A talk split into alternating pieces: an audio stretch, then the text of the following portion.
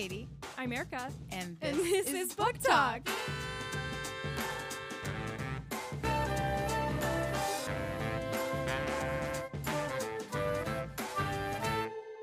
Hi, Katie. Hi, Erica. Welcome to a special one off episode of Book Talk. So, we usually read books over four parts and four episodes as we go through the book. But when we find a book that we both really love, that one of us really loves, or that we both really hate, we will do a special one off episode about that book. And today we are talking about a book that we both loved called The Power by Naomi Alderman. The Power is a sci fi near future story where women develop the ability to conduct electricity through a vein like muscle called a skein or a skien. I'm sure we'll talk about how to say that word and we'll probably say it separately, differently. The Power follows four main characters in different parts of the world as people reckon with this new power balance. The story is told to us by four main characters. The first one is Roxy. Um, she is a crazy strong daughter of a mob boss. She is trying to build and refine her power and rise up in her community to avenge her mom's wrongful death. But for Roxy, this is just the start of her insane family drama. The other character we have and get to know is Allie, um, also known as Mother Eve. She's a foster kid who was abused by her foster parents, who, in the beginning, uh, when the women are getting the power, becomes sort of an evangelical leader who commands ranks of women and gets a little bit YouTube famous. The third story we hear is Margot. Margot is the mayor of a small town in America, and her daughter is one of the first ones affected by gaining this power. The last story we hear is Tunde. I could be saying that wrong. Um, this is the only man that we get to see the perspective of and be in the head of. He is a journalist who's trying to capture the worst and scariest of this emerging and growing power around the world. What we're going to do in this episode is start by talking about the book in an unspoiled way. And then in the second half, we'll talk about it in a spoiled way. So if you haven't read the book, you can listen to the first half and we'll let you know when we're switching to talking about more of the plot points and revealing what happens in the end. So we'll see how that goes. Let us know if that's something that you like and want us to do in the future. Katie, what did you think overall of the writing style or the way the story is told? I loved this book. I feel like it's been a while since I've been fully captivated by a story the way that I was by this book. And even going back through and thinking about it, I'm still amazed at all that she got into this book without it feeling crowded or overwhelming. Um, I also really liked, obviously, there's some part of this book that's revenge writing, right? That is flipping the script and women kind of getting their getting their justice. But I liked that it wasn't all revenge writing, but also a lot of her kind of asking questions um, and not answering them and just making you really consider why things are the way you are. Um, the other part I really liked about it was I think that there's so much fiction about the trauma that women specifically experience. I feel like we read a lot of fiction about the trauma women experience. Um, and it's kind of all written from that point of view. And I really liked still having to kind of confront that in our minds, but in a completely different way. Um, and talking about like, what if we flipped it completely? And it makes you think about these human issues like sexual assault, et cetera, without having to read about women being the victims. Um, so I thought that part was really interesting. And I, I mean, I liked her writing style. I think there were some parts of it um, that we'll talk about later that came off a little bit confusing to me, like the book within a book. Um, but overall, I loved it. What did you think of her of her style or of the book in general? She did a lot. There's a lot of strategic things that she weaved into this book, which I find very impressive. The first is this book within a book. So she starts off the book. The book is essentially written by a man whose name is like an anagram for Naomi Alderman. Loved that, by the way. that is funny. So he he is writing in a world that's 5000 years past the events of the power when we are in like a matriarchal society and he's describing like the early days and so he's writing to presumably a woman in power who is he's like placating to about his book and then in the end we at the very end of the book we get her response to him i found that part confusing until you get to the end and then it's like quite funny. I thought I agree. I thought it was funny. I feel like it was a little bit of a headspin because you're like, okay, I live in a patriarchal society. This book is taking place in a matriarchal where they're dreaming about what it would be like in a patriarchal. And I feel like it was exactly. a headspin that I was like, what? But I was like the part where he basically is like, I'm so, so sorry. I can't remember the exact quote, but he's basically like, I'm so sorry to take up any of your time. Like, thank you so much for even just like looking at me for just one second. Like, I just, but if you don't want to do it, don't worry about it. And I was like, oh God, it's too close to home. that was good. I also think one thing she does, and I only know this as I listen to a couple interviews of Naomi, is uh, she has these drawings that are intermixed throughout the book that are supposed to be like archaeological finds. And one of the commentaries that she's making is like a lot of these are based on actual archaeological finds of earlier societies and they're pretty ambiguous like these cave drawings and things and in one of them the original archaeologist who was british it was like the face a head of a man and like a body of a a drawing of a woman like a full body drawing of a woman and he called the head like the the high priest and the the cave drawing of the woman is like the dancing girl and so she reverses that in this book and the woman is then referred to as the high priestess and the head is like the the boy the servant boy or something like that and it's just like a commentary on how we interpret history in the past through the current lens and through our current understanding of like gender and the way society is now which is so funny but it's also such a small point and like it's just like woven in the middle of the book so that part I thought was like funny, but you don't get it right away. It's like confusing about why that's there necessarily.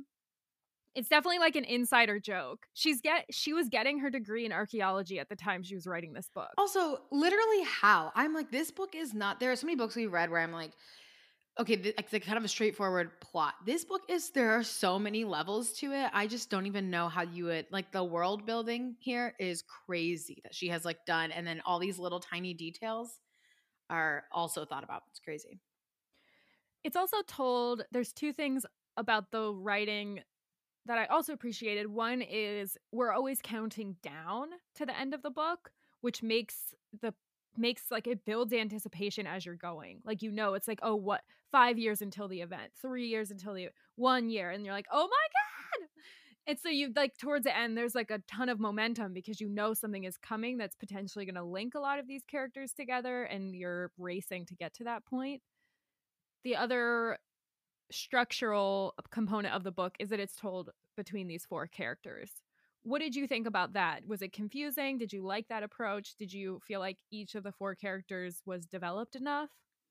I'm really interested to hear what you have to say about this because I love contrasting character stories, um, even when they're very different and some are much more traumatic than others. So, like when we read The Bad Muslim Discount or was it Olga Dies Dreaming? But like these different ones where you have something really awful happening contrasted with something that's like kind of like more surface level or not as traumatic. Um, I personally think that that makes me get into each of the stories more. Um, so I really liked the four characters. I felt like Roxy is the one I that sticks in my brain the most. Her whole story is just like so heartbreaking and also dramatic and traumatic that that story was crazy. I think that watching Allie or Mother Eve's development and then her kind of playing into other countries and their development was super interesting. Um, I felt like throughout the whole book, Tunde was a character I couldn't I like couldn't relate to as much or couldn't get into the story until the very end when his story kind of takes over and crosses with Roxy's. Um, but I liked it being told by four different perspectives. I think it gave us a more like well-rounded view of what was going on from around the world um, and how people in different societies are struggling with different things were taking this newfound power and how they were using it for what they needed or what they were dealing with. I think again, Naomi's being strategic with the four stories that she chose. So we have Tunde, journalism, Margot, political power, Allie, evangelical religious power, and then Roxy, which is like underworld, black market power, um, crime syndicate power. So I think in this case, it really works for me where it doesn't in other books. We just read Olga Dies Dreaming, the both of the both of us, which is where I felt like the two stories were not even in the seriousness of what they were dealing with in the tensions that were built, and in the purpose of each character. It also reminds me of Tommy Orange's book, They're There, where there are too many characters that you start to lose track of who is who, and you know their stories are all going to come together, but it's difficult to hold each of them in your mind.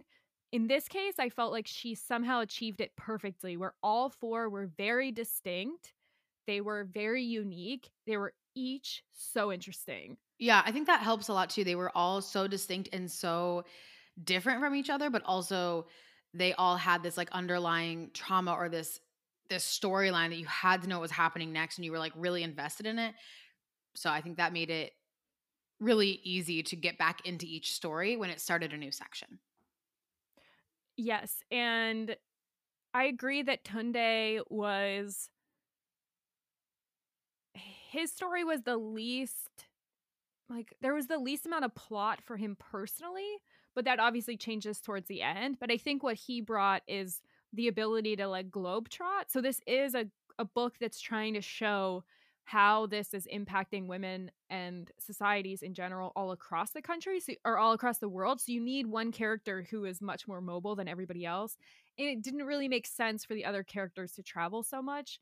So in that case, it, I liked that he was able to be in a lot of different places, but also be in really in unstable environments and see sort of like the chaos uh, at the fringes of where this power struggle was happening. I did like to see what was happening through his eyes, through his lens, because rather than being told what was happening through one of the characters. Let's get into some themes in the book. The book starts off being about an almost feminist utopia where women don't have to be afraid of men. Men are no longer a physical threat to women. But halfway through, the story really changes to a more violent story world and really looks at the question of power. So, what does power mean? What do you think it means? What does having power do to people? Part of the reason I'm obsessed with this book is that it intersects a lot with sociology and psychology and theories of what power is. And I am very fortunate to work with Professor Adam Galinsky, who studies power and influence. So I think about these themes a lot. I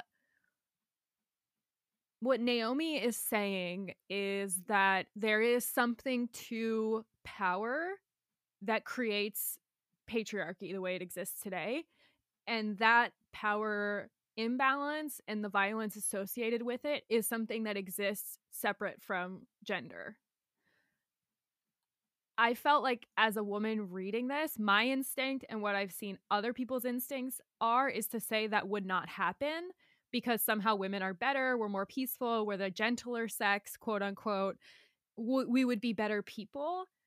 And I really found the tension of that experience when you're reading it to think that you wouldn't do that, to think that we wouldn't do that, to think that women in general are better.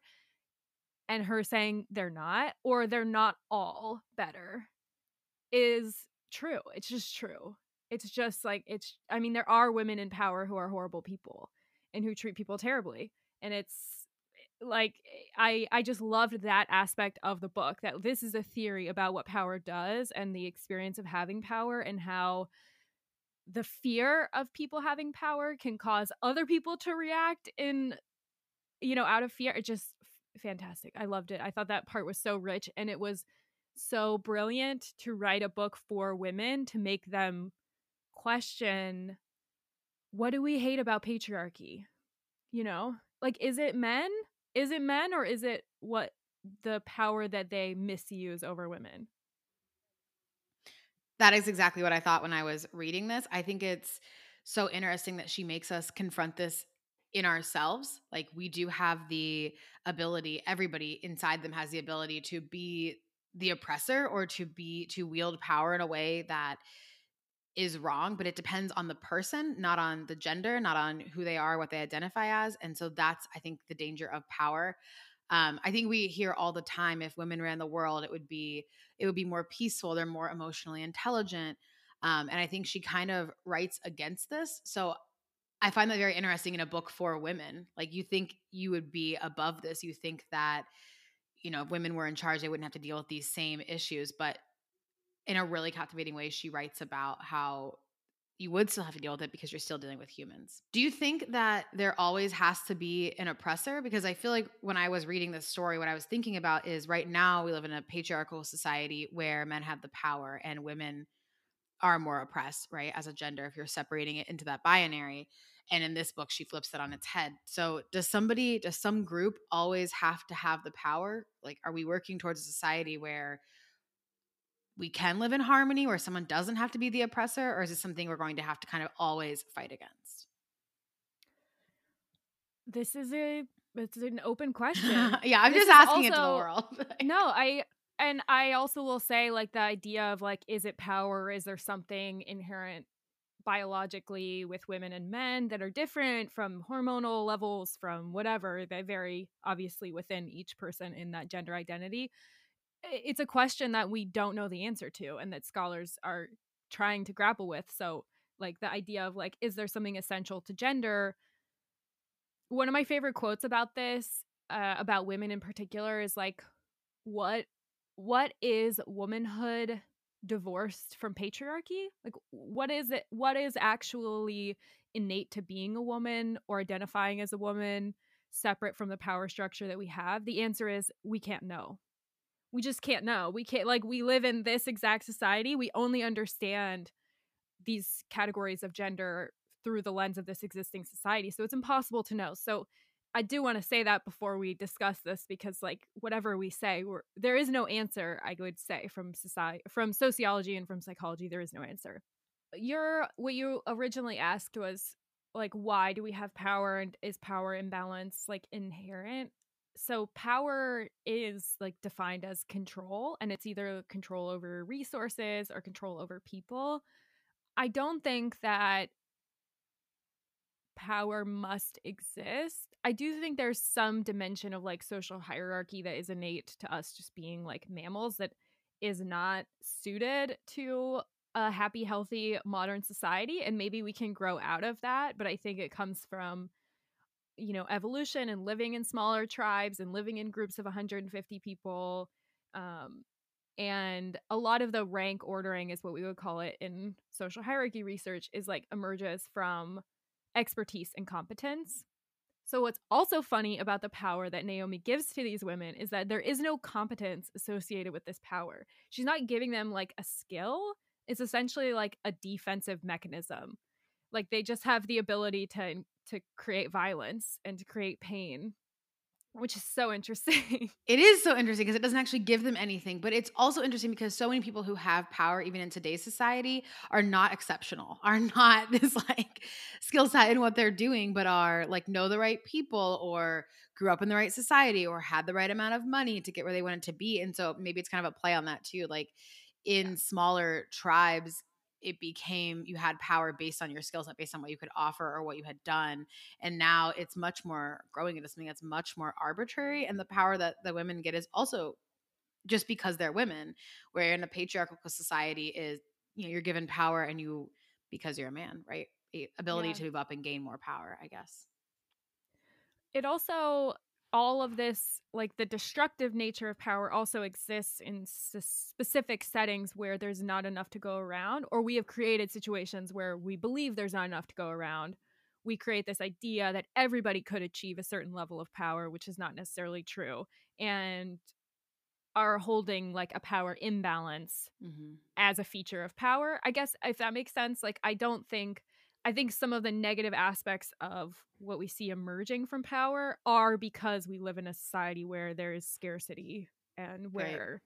people's basic needs are not met and where we allow corruption to emerge i guess so i don't know if it, I, I don't know if the negative consequences are necessarily directly associated with power but are because of the way we've structured our societies we're getting deep into some theories. I love it. I'm like, this is so interesting. I don't know enough about this, like that I'm learning a lot. It's good. the last thing I want to say about the power imbalance is the idea that people think that they are the exception and not the rule, right? Naomi in an interview is quoted saying, It's not about how do you avoid being a victim, but how do you avoid being a Nazi? And then, do you think that you are so exceptional, that your ethics are so exceptional that you would have immediately known that this was wrong and rebelled? Um, she's speaking in reference to the Holocaust, but also to the fiction worlds she's built as well. And I think it's interesting to kind of have to, and her book opens this question for you to confront that in yourselves like, what would we do in this situation? What would I do given power? Um, and to kind of reckon with that as you're reading this book. The other thing she does really well with asking who should have this power in particular is showing you people where you would agree they should have this power, right? So it's like in these situations where a woman is being assaulted, you're like, yes, give her this power to kill this man who is attacking her. And it just gets grayer and grayer because then it's like, okay, so uh, we all agree like this person should have the power to harm this individual. Okay, so then what about a woman who's being talked down to in the office? With Margot? Like should should she have the the the experience or the knowledge that she could just kill him and that allows her to stand up for herself? Like I think she plays with this a lot too where it's not just how would you be when you had power? but also who who would you give this power to? When would you give them the power? And then what would you do if things kind of went off the rails as they do towards the end of the book? No spoilers. Uh, maybe we just teach people to stop harming each other and then we won't have to teach them to kill each other when they're being harmed But yes, I mean, fair. One more thing I want to talk about in this section is what it means to be a woman. And in this patriarchal society, we are reckoning with what it means to experience being unsafe, to experience misogyny. But what's missing from this book for me is people who experience misogyny or who are unsafe or who are women are not fully represented. They're not just women who are assigned female at birth, but also trans women, non binary people, um, if we're talking about just women, if we're talking about people who feel unsafe in a patriarchal society or who experience misogyny, that also includes trans men, etc. So I think that this book really misses things beyond the gender binary. Where do the trans women fit in? Where do non-binary people fit in? And how would they kind of function in this society? Do you think what do you think about her basically not including um, those experiences in this work? I actually find it fairly easy to imagine how trans characters would fit into this experience. I think that the Skeen or Skien, how did you say it? I said Skeen. Skeen, that's what I okay. Um I feel like the Skeen is something that people would be born with and you would either have gender affirming surgeries to remove it or to potentially get it implanted just like what happened to one of the characters in the book we won't say who in this non spoiled episode or section. So that part I actually felt was like pretty clear. Like I think it would just be a similar to like having breast tissue and how do you feel about that? Do you want breast tissue? Do you want it removed? It's also interesting to think about how women how women would react to their own Skeen because we see some women have it much stronger than others. And you could even imagine a world where like women are having enhancement surgeries to increase the power of their Skeen or decrease the power of their Skeen depending on you know what was kind of in vogue at the time. But i feel like what's interesting about this is like gender affirming surgeries do not innately give you power or power to like kill somebody and so i wonder what the corruption would be with that because we want people to be autonomous right and be able to say what they want to do with their bodies and they have every right to be like this is what i want and this is what makes me feel affirmed and makes me you know, feel like I am who I know that I am.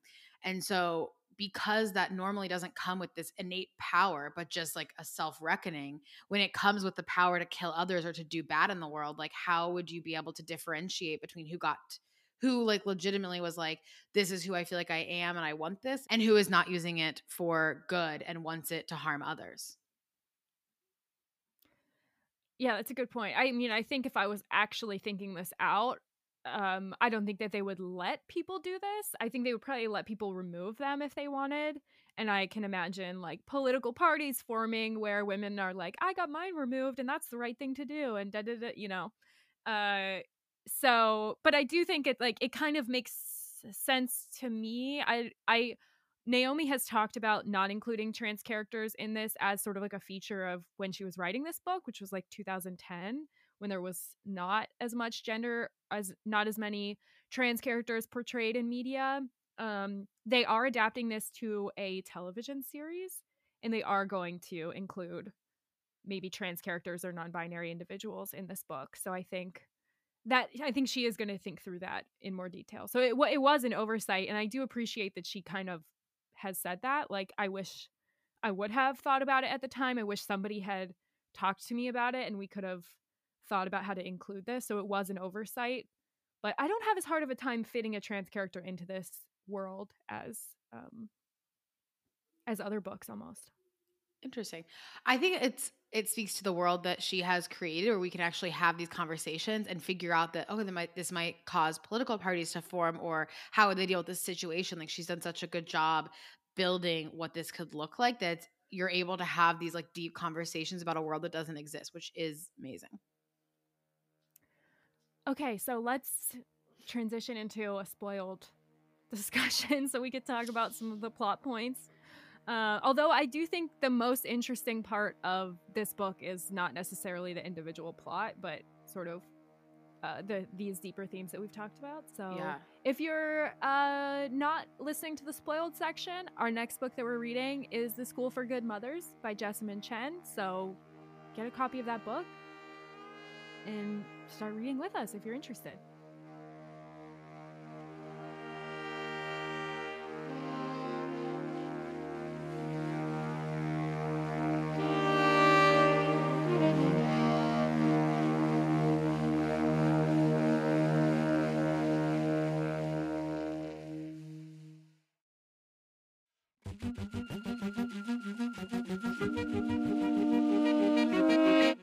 Let's talk about these four stories and how Naomi wrapped them up as she's telling us about this world. So I want to start with Roxy because I think the most plot and the most interesting and dramatic story was hers. What did you think of Roxy's storyline and of how it ended for her? So I felt obviously Roxy's story is so tragic and also so representative of what happens when there's a powerful individual, which is the people try and take that power from them. Um, you know, I'm reminded of this quote from a person in politics who I will not say because it will be very polarizing, but they said basically, no one will give you power, you have to take it. And I think that does, that is pretty true. Mm-hmm. Like, organizations are not going to just give you money. They're not just going to give you a position of authority. They're not just, people are not just going to give you influence and control. And if you want it, you sort of have to take it, which is really sad. But that is what happens with Roxy. I thought that part where they took her skein out of her was oh. really probably one of the saddest parts of the book. And also to have that from her family was really so upsetting. I felt like that scene was so heartbreaking. And then to know that it was her brother, I felt sick. I was like, Roxy. But I think she grows so much in this book as a person that you're still, even though Roxy has done some very questionable things in her career in the crime world, I still feel like every second I'm just rooting for her. And I'm just so disappointed in her family and in. There were so many twists and turns. Roxy's story could have been its own book. Right. Exactly. I also thought the scene where the women kill the person who was there to attack Roxy, I can't remember if it was her brother or not, but the women in the factory like kill for her and they bring, you know, they like bring parts of his body to her and they're like, Isn't this what you wanted? and she's like, No. But you see in that moment too where she is a leader in a lot of ways a leader out of love and devotion. Like they really like her and care for her and have followed her uh, for good reasons and then it just becomes this it's it becomes its own animal because then they kill for her thinking that this is what she would have wanted thinking that this violence is something that she desired and she is just destroyed but at the same time she's also powerless so she can't say anything she can't say how she really feels in that moment and then right. she's in hiding which is just really kind of oh her story her story really i know and it's obviously these people her family has hurt her so much physically mentally emotionally and at the end of it she i think is when they're bringing her the parts of him she's just like violence won't bring back what they've done to me. Like it won't avenge this. Um and I think this is an interesting part where women are given the power and they're like, okay, this person hurt you, let's hurt them back. And this is kind of what I was talking about with it's not all revenge writing, it's not all in this revenge plot. Roxy's like, that's not what I wanted. I would never want someone to go through what I had to go through to avenge the death of that. Yeah. Okay. So, I mean, essentially, in the very end, what we have is a basically a complete reversal to now from patriarchy we have matriarchy but still with all of the bad parts of patriarchy. So the last the very end is naomi quote unquote responding to the man who wrote this story and is like oh my god I, male cops and like gangs of all men. How funny would that be and kind of sexy? oh my god, she's like, we've all thought about that, right? I was like, oh no. and she's being like pay- like dismissive of him and laughing at his cute little story and it's just like, oh okay, so things are just completely reversed. Um and clearly like some warfare has happened through this like transition. Um and I think it was an effective way to end the book. I mean, I, I understand why people don't like it. And I understand, again, why people push against that, thinking it wouldn't happen that way and women wouldn't be that way. And especially if 5,000 years have passed, women would be better. But they're so far removed from this present society that it seems like, yeah, we could reproduce these exact same abusive patterns if we're not careful about it. Right. I feel like this book reads like a warning. Like you are not above this. You are not. This could still happen if women were empowered. Women are not innately more exceptional, and maybe you can learn and you can change and you can grow into a place where women are have the power and they don't use it like this. But it's not a given that it won't turn out like this. And I kind of enjoy that the book is not this fantasy where women are in power and then everything is perfect. It's like presenting with you a warning of what could happen if you're not careful and like the responsibility of holding that power. I also really, now that you've brought that up, like that in this sec- in this book, she did not just make women equal. Like she fully flipped the society. So women are bad in this, you know, not all of them, obviously. Hashtag not all women. But like they you know, she doesn't just make women equal. She doesn't just create this harmonized like fantasy society where everything is okay. She's kind of showing you the worst of what it could be and that you have to be able to see the worst parts of others, you know, can be in all people. It's also again, and it's funny because you said not hashtag not all women, but it is also again a commentary on like how if there is a power imbalance not everybody has to take advantage of it in order for it to create fear. Right? You only need a couple of bad actors in a position of power to make everyone mistrust everybody in that position. You know, it's sort of like we only need a couple of shady connections to Wall Street and stock trading for politicians for all of us to be like, you know what, all of you could do this, and so therefore I don't trust any of you. Yes, one hundred percent. And I think that's where you get into kind of polarizing politics or polarizing, yeah, gender politics or anything like that. Is you're lumping people into these groups. Um, it's also it's a different question to ask if you were given power, do you think you would do this?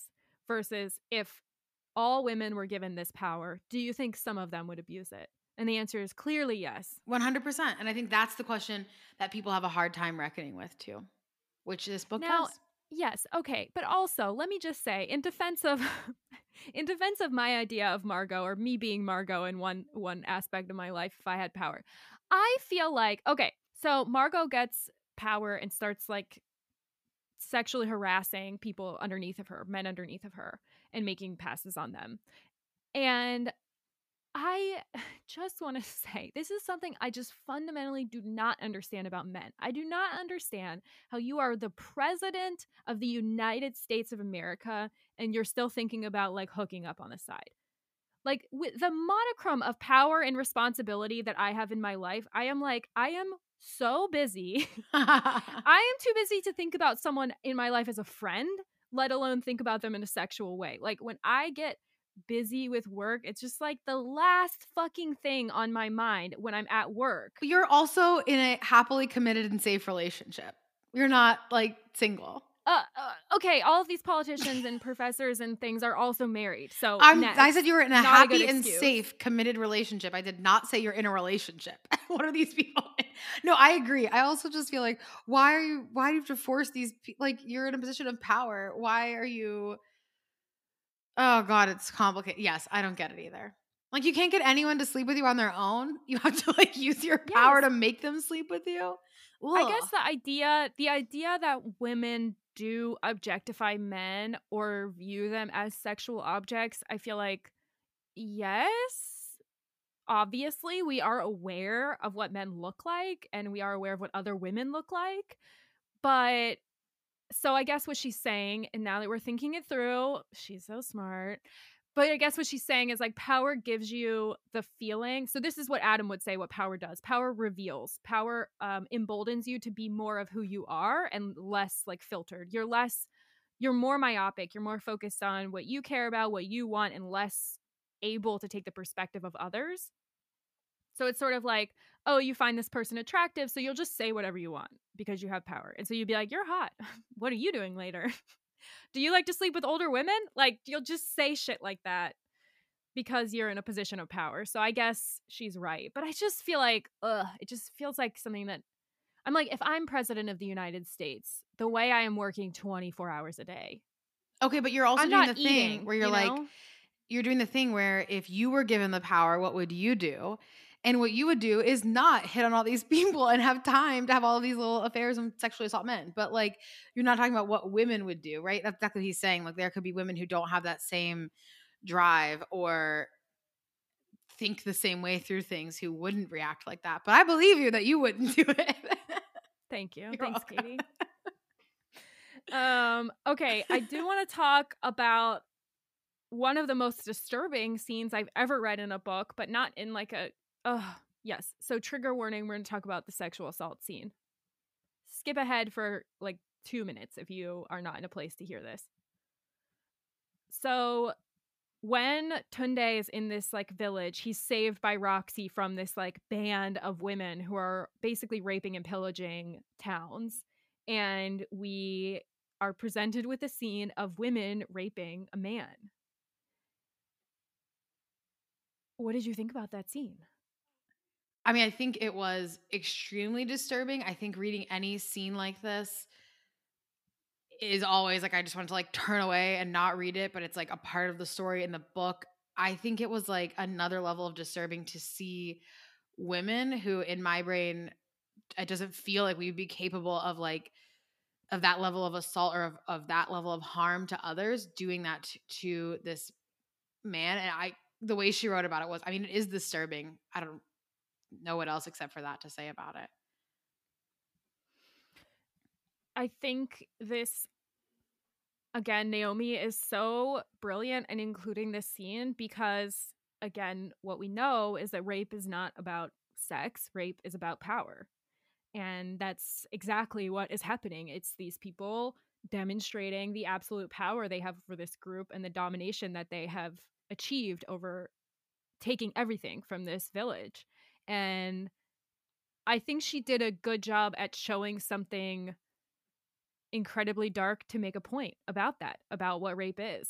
And I think she's thinking again about this thesis of like what is the nature of power and and how how can it have these consequences that we think again are not associated with women and that women don't do that now of course women do do it obviously it's at way lower rates than men but it does happen and men also are the victims of rape both at the hands of men and women as well so i think it was an important scene. I think she did it in a way that was unflinching but didn't come across as gratuitous to me personally I agree with that. I think this is a good example of how, in our current society, she takes something that predominantly happens to women, not that it happens only to women, but predominantly to women, and talks out these traumatic experiences and says a point or makes a point about it while the traumatic experience is happening to a man. But I didn't find it any less traumatic to read as a woman, to, you know what I mean? Obviously, but it's just interesting how she's writing about these horrible experiences. This is the first fiction book I've read where it's not a woman at the center of these extremely traumatic experiences.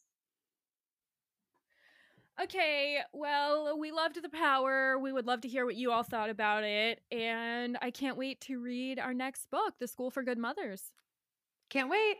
So check our Instagram page for the schedule. We're going to start reading that book next Sunday. So our first episode will be out in two weeks about the first part of the School for Good Mothers.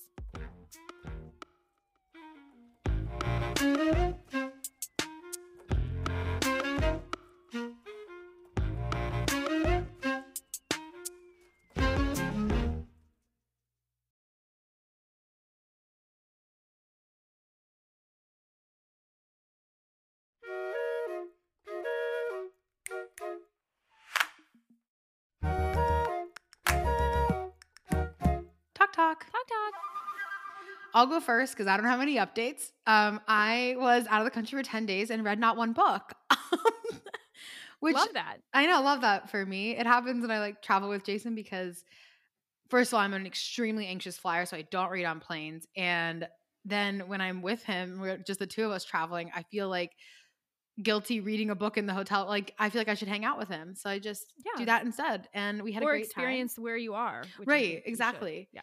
And so I fully immersed myself in the cultures and read no books. Uh, but I've started to because in order to meet my reading goal, I need to read three books, three more books by the end of the month, which is this week. Um, so I, yeah, yikes, that face is exactly how I feel. I mean, it'll be fine. I can make it up if not, but I am halfway through four books. So I feel like it's not impossible. I'm reading Somebody's Daughter, which I am I'm liking it so far. I don't have like a formed opinion on it of how I'm gonna like if I'm gonna like how it ends. I do feel like it's very memoir y in that what you had talked about previously, where it's like, here's where I was at, here's what I did next, here's when they came in, blah blah blah. I'm also reading Our Country Friends, which is about a bunch of longtime friends from high school, et cetera, going up to one of their friends' cabins in the woods during the COVID pandemic. And you get to be inside the heads of these very different characters and some people who come visit them, some famous actors and former students. Um, so far, I'm loving it. It's hilarious. I feel a lot of secondhand embarrassment, but mostly I'm just laughing and loving being inside of their minds. That was a potential book club pick. I know. I didn't realize that until so I started I'm reading it, and I was like, oh, it's on here. Oh, And then I have my usual three. I'm always just halfway through, which is Midnight Library, Milk Fed, and Under Whispering Doors. So y'all pray for me to finish three books this week. Well, I finished Olga Dies Dreaming, which, if you follow us on Instagram, you know I was horrified to tell Katie that I did not love. I just felt like Olga has no actual tension going on. She's also not a very likable person. Uh, she has this realization at a certain point that something she's doing is not aligned with her true calling, and then just gets involved with the mob. And you're like, wait, what? one storyline was incredibly serious and difficult and the other storyline was like i plan weddings for rich people yeah so not my favorite but sorry No, this is a good example of a book I wish we read at the same time because now I'm like, I don't, I know that I liked it. I don't remember, it wasn't like my top book of the year, but I did like it. Someone else read it. Give us a third opinion.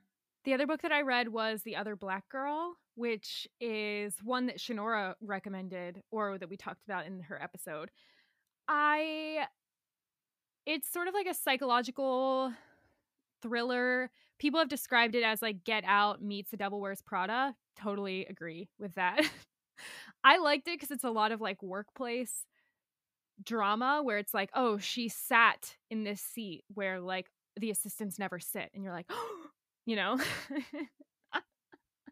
It is more of a slow burn and i feel there are criticisms about um you know the focus of the story being these two black girls going against each other in the office rather than working together um and some of the some of it is like kind of cheesy like references to black twitter it just feels like a little bit forced but i read it as like campy like i read it as intentionally like tongue-in-cheek and kind of funny um sort of how like get out has kind of like cuts to camera you know like you just cuts to the audience like you just know it's like that was kind of a joke. That's how i read it and i found it enjoyable uh i liked it so. Those are my thoughts those are my books. Okay, great. I'm so excited to start reading school for good mothers Same. I literally can't wait. I got to finish a couple more books this week. LOL, then I'll get to it. Okay, have a good week.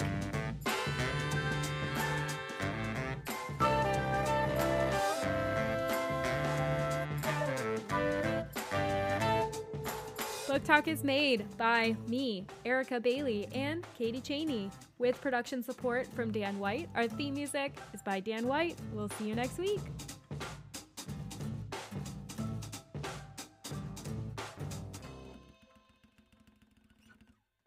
Okay, I promise this is actually the last thing I want to talk about. So, the last thing I want to say is no. Wait, this is not the last thing we want to say. Actually, none of that was true.